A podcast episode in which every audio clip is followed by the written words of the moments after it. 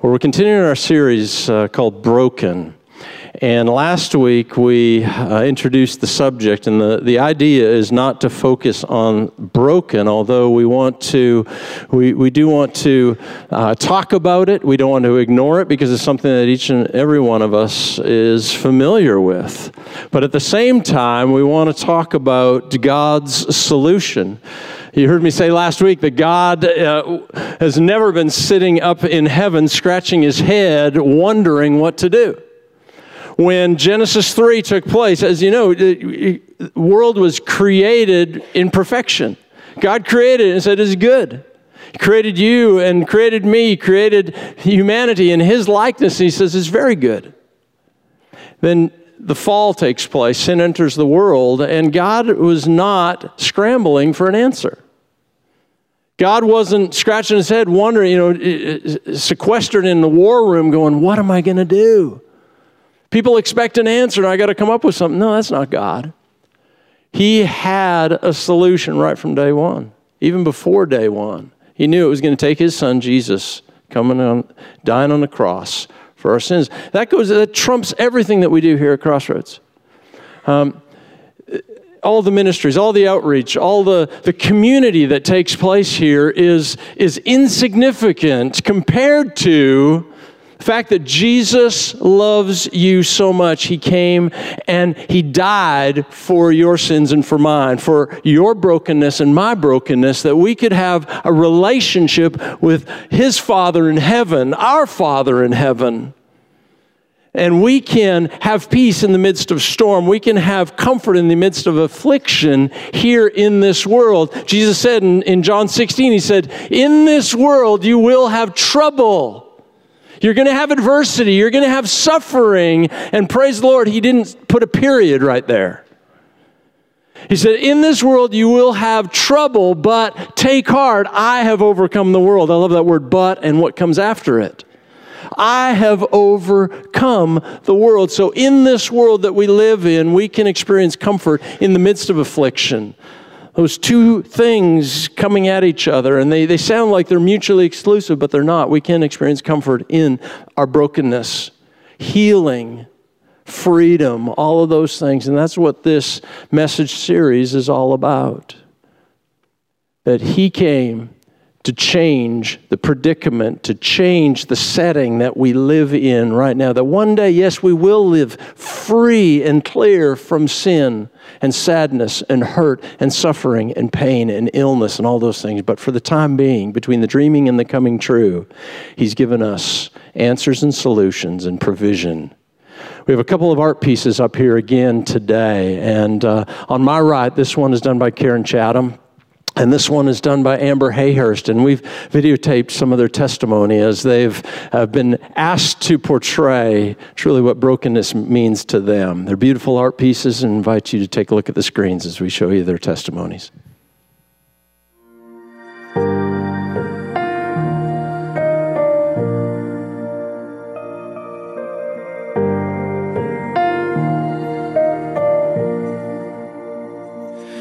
Waking up to a new sunrise. Looking back from the other side. I create paintings. I also am a hairstylist and I create all kinds of hairstyles that are um, I just love to uh, make the world more beautiful, however that can be, and, and uh, I also create paintings. Usually, uh, I paint wild horses, I paint longhorns, I paint a lot of roses. When I was a child, uh, I got in trouble for marking on the walls. Uh, my mom lined us up one time, and I got a good spanking for being the one that uh, wrote on the walls.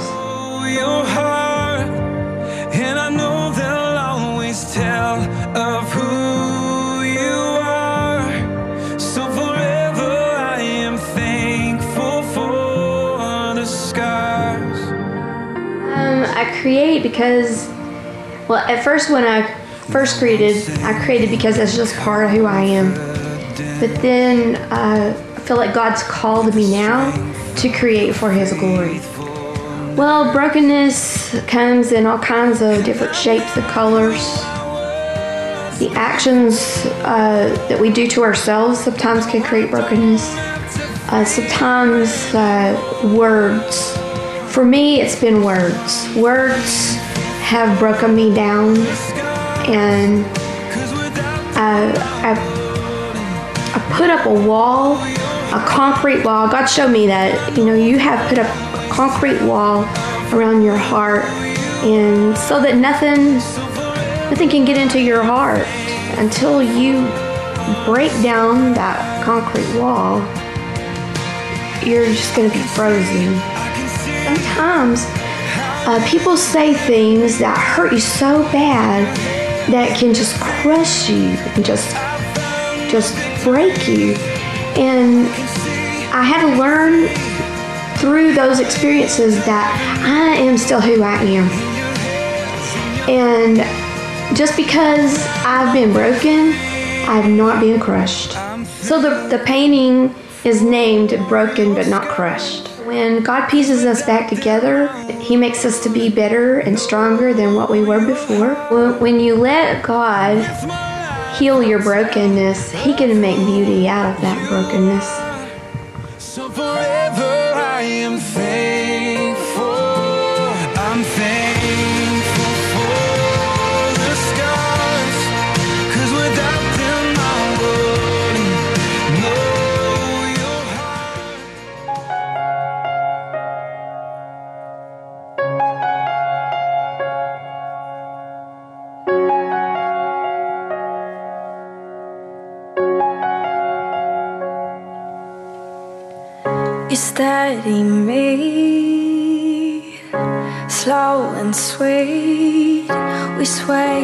take the lead, and I will follow.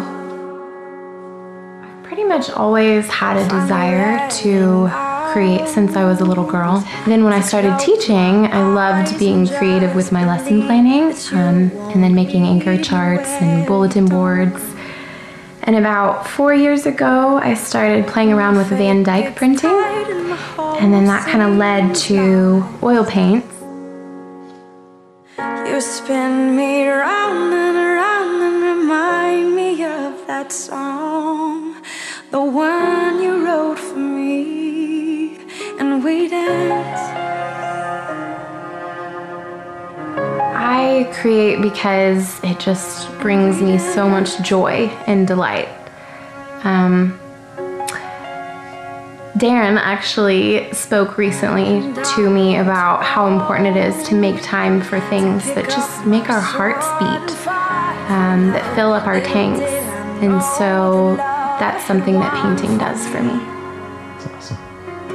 When I think about brokenness, um, I actually think of heaven which is a little bit ironic since they're quite opposite, but I think that's what um, honestly stands us apart from just being people of God. We have a hope of heaven, we have a promise. And so, even though we experience trials and tribulations, um, I think what stands us apart is we have light at the end of the tunnel. We um, know that it's temporary. And I truly believe that there is no earthly sorrow that heaven cannot heal. Um, you know, I, I, prayed a lot throughout the process, and something that I felt the Lord was telling me to do was to light the sky on fire. And so that was just so cool because I feel like that's what He wants for all of us. Um, not just to get through life, you know, to to just survive our brokenness. I believe he wants more than that. He offers us life to the full, abundant life, hearts on fire for him. And so that's what I tried to represent with this painting. Um, we live in a broken, fallen world, but we can take heart and know that He has overcome it. We have hope at the end of all of this because this is not our home. And so that's what this piece is actually called, is home, as a reminder of that.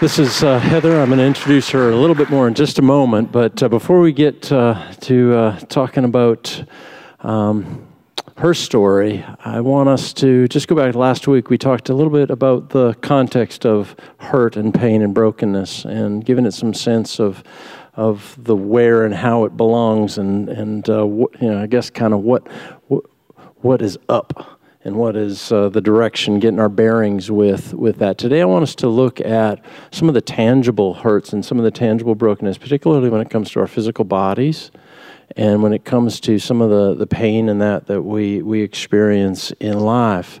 Um, as I mentioned, this is Heather, and uh, Heather has been attending since about February um, and heard her story. And when we were coming into this series on, on Broken, um, I asked her if I could interview her and uh, uh, really have you hear her story. It's a stunning story, and um, um, I'm sure each and every one of us will be encouraged by her today.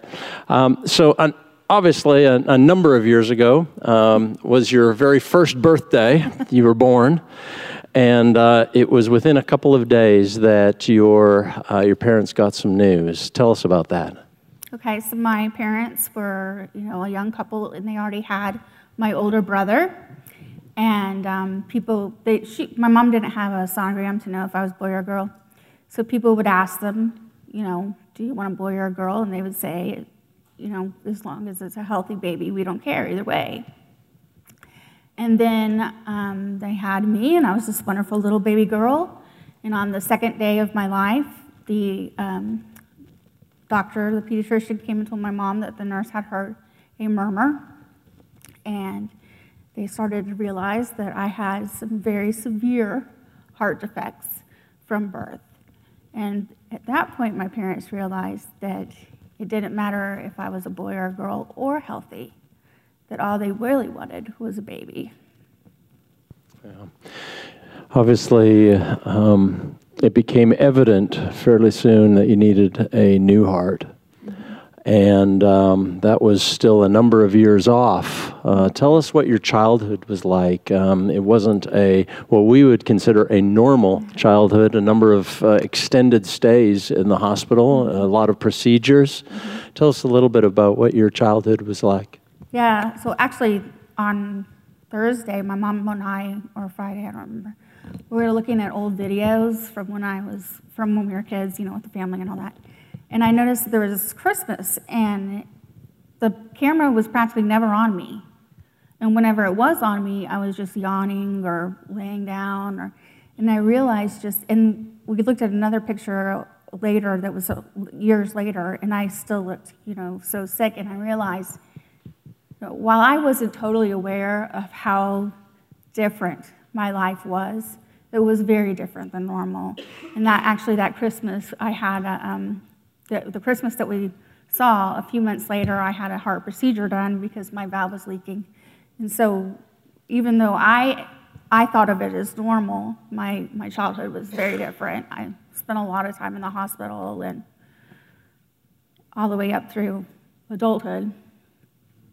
So, a lot of physical struggles, but a lot of uh, emotional and spiritual, a lot of things going on. And uh, um, there's actually, uh, just take a moment. Uh, there's a, a, little booklet that uh, Heather uh, has written. It's her personal story, it's her life story, and she has a number of them up here in the front row. And and after the service, she's going to uh, hang around here up at the front. There's at, some out in the lobby. Oh, and too. some out in the lobby. And uh, I just asked her, is there any cost to this? And she says, no, I just want to give these uh, to anyone who would take one and want to read it and maybe pass it on to someone for free. So you can grab one of these. That's her life story. There's also another book. It's available on Amazon. Um, it's called Rock Bottom is a Beautiful Place. And it's a, a, lady who's written a number of books. This is the third book. And um, in this book, um, they've uh, she's written a, a, chapter on Heather's story. And I wrote the chapter. Oh, you wrote the chapter. Yeah. Yes. Okay. Sorry. you wrote the chapter. Um, but um, in that, in this rock bottom book that you wrote, it, you talk about um, depression, um, sadness, and uh, you kind of reached a conclusion about those things. Uh, tell us a little bit about that. Sure. So, um, as an adult, I had I had graduated from college and then went to Dallas Theological Seminary. graduated from there, and I was working. And um, some circumstances took place, and my heart um, started to fail again. And I had to stop working, and I had to move in with my parents. And I had to, my grandparent, two, my two grandfathers died within a few months of each other, and then my cat died. And it was just like all this stuff happened all at once. Like when the cat died, I was like, this Yeah. is enough. Yeah. so um, I talked to a friend of mine, his name is Josh, and he had been through a lot of struggles recently too. And he said to me, Heather, either you believe God is good or you don't. And if God is good, then God's plans are good. And if God's plans are good, then God's plans for you are good. Wow. And you either believe it or you don't. And at that point, I realized that my, um, my sorrow and depression and et cetera in that moment was an act of unbelief. And that it, was, it was a lack of faith. Now, I don't believe all depression and sorrow No. is a lack of faith, but my depression and sorrow in that moment was a lack of faith. Yeah. Yeah, that was uh, something for when I was reading through that. Just uh, it was a stunning statement to make, and um, just you being very transparent in that moment and and uh, indicating what God was speaking to you about. Um, in 2013, so not too long ago, um, it was looking like a donor heart had come available for you, and in fact, it, it was pretty much a done deal. And um, you were in very very rough shape um, and that fell through. Um, in your book, you talk about uh, just once again the swirling emotions behind that, but it was it was really in that moment that you felt the presence of the Holy Spirit and Him speaking to you in a real way. Yeah, so I was very sick and had been um, had gotten to the point that I was living in ICU, waiting for a heart, and um, I had gotten two viruses, and it, it was bad. I mean, it was death was imminent, and somebody they I had was waiting for this heart like they, it was going to be my whole savior. You know, everything, all my hope was on getting a heart because without it, I, I wouldn't be able to see my you know nephews grow up or see my family or be with my family or all these things that I had hoped for in my life. And so they came and they said that they found this heart, and but they weren't positive it was going to go to me, but it was most likely going to go to me. And I was so excited. The, the, the feeling was so intense. And then they came in the room and said, Heather, we're sorry. The heart is going to somebody else because they're closer to where the person died. And everything just fell right in that moment. And, but the Holy Spirit spoke to me and, and said, You can either be angry and sad and bitter in this moment, or you can know that it's God's will and count it as joy.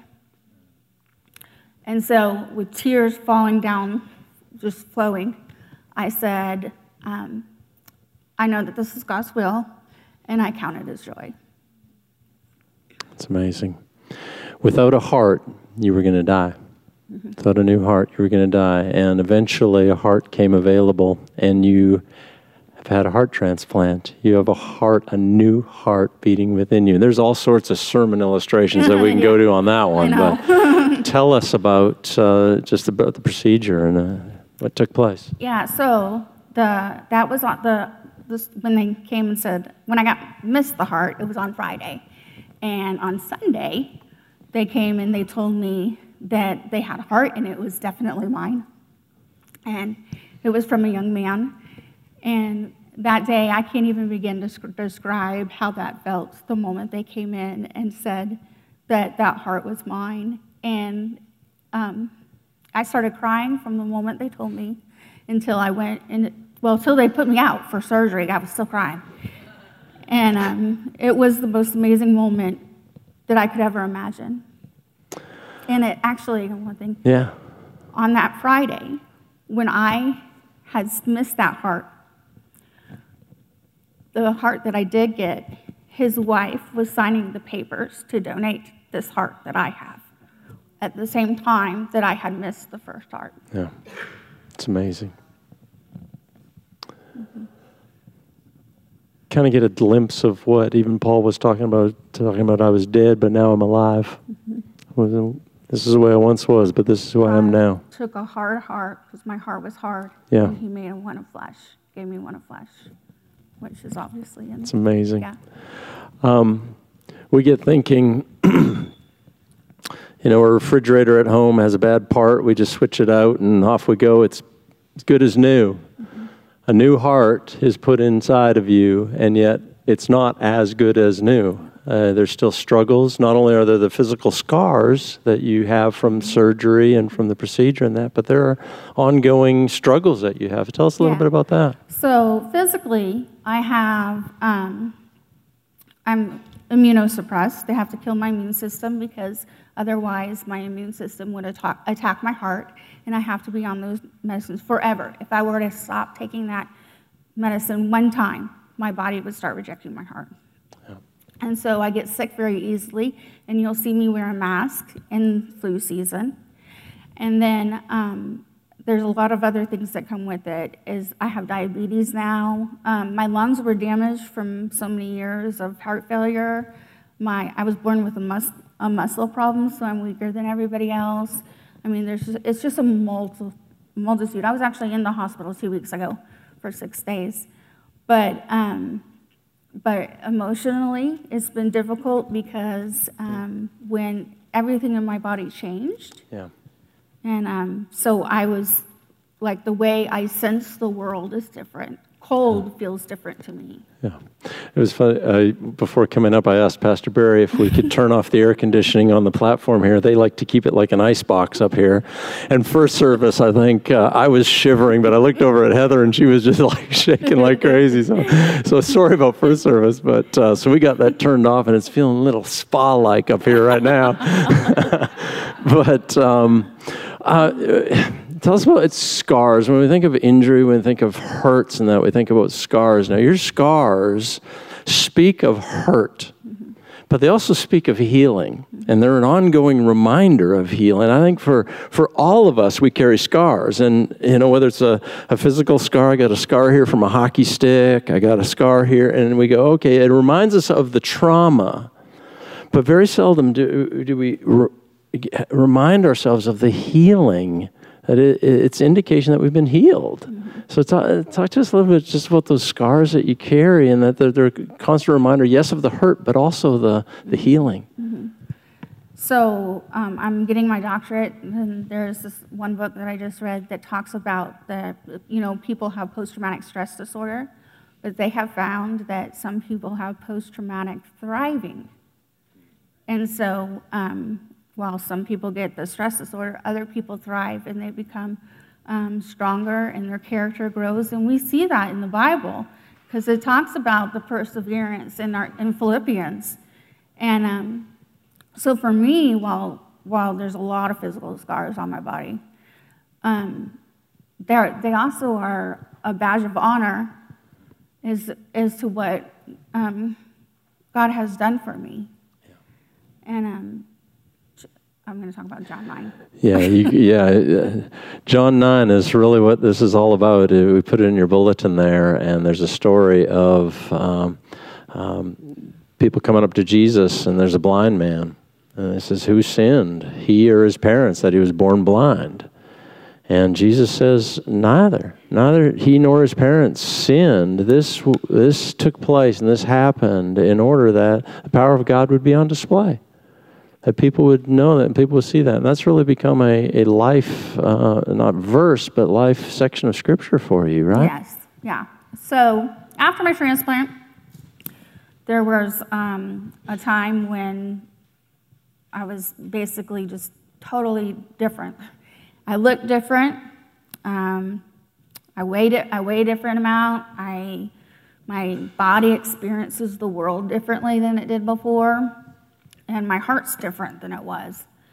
And um, so I really went through this identity crisis. And then the Lord showed me John 9, and I realized that that was what God had done for me. He had given me my defects, He had allowed me to have them. Because God is an all powerful God, He could have stopped it if He wanted to, but He allowed me to have them. And He gave me them so that I could share them with the world. And, and what a powerful thing it is to be the idea of that we are a vessel of God's good works. Yep. That when we go through struggles, we are a vessel of God's good works. And no matter what struggles they are, when we're going through those hard times, in those moments, we are a vessel of God's good works. And what a privilege that is. That is such so much more of a privilege and a gift than a hardship.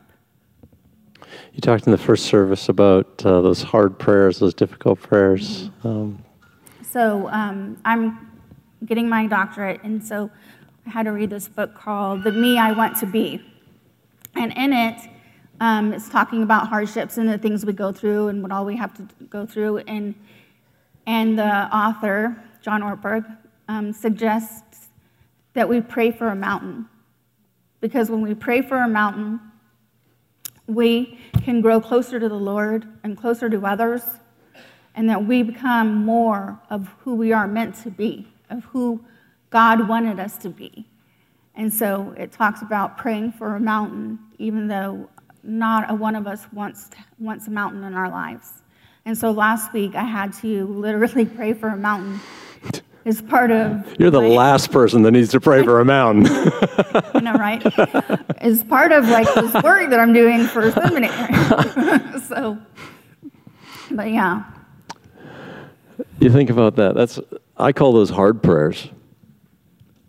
And yeah, I'd love to sit up here and go, hey, man, I do that every day. Yeah, I pray for mountains. It's like, who are you kidding? But it, it's a hard prayer. And yet, what do we want? We want God's power to be on display. Not me and what I can do, not Heather and what he she, she can do, not not any of us and what we can do. It, it's God's power at work within us, right? Ephesians three twenty. Mm-hmm. You know, and he's able. Ortberg yeah. also said, you know, one of the things he said was, our our circumstances and our hardships and things that we are in, every, or all the good things that are happening to, everything here is temporary. Yeah. But I'm eternal. Yes. And you're eternal. Yeah. And our lives are eternal; they go on forever. Yeah. And so, if we can, in those good things and on the bad things, if we're learning things for our character, that's going to go on forever. Yeah. Man, that's so good. It's so good. Um, just a moment, uh, we're going to uh, close our service. Uh, I'm going to ask the um, ministry, uh, the worship team to come on up and join me up here. Um, and uh, here's the deal, folks. Um, I've said this many times over the last number of years, more so in the last few weeks, uh, even talking to people out in the lobby. Um, God has given us an incredible gift here at Crossroads, um, a place. I, I don't. I, I struggle with the term because it comes across as trite, but safe place, a safe place to be ourselves and be transparent, um, to share when we're having uh, a great day, to share when we're having an awful day. I love that part in Scripture where it says. Um, you know, the body of Christ rejoices with those who rejoice and mourns with those who mourn. And I come back to that often where, you know, the last thing you want to do when you're having a crummy day is celebrate with somebody who's having a great day. And yet, what does the body of Christ do? We do that. And when we're having a great day and life is, you know, we're, we're you know, tiptoeing through the tulips, the last thing we want to do is come alongside someone who's, who's mourning and yet, what do we do? The body of Christ does that. And we're, we're transparent with one another. We're, we're caring for one another. And it, it this truly is a place. It's a, it, it's a unique place where that happens. And that we can share our struggles, we can share our victories, we can share those together, knowing that they're going to be an encouragement to one another. And we're going to be encouraged by doing that as well. So let's stand together.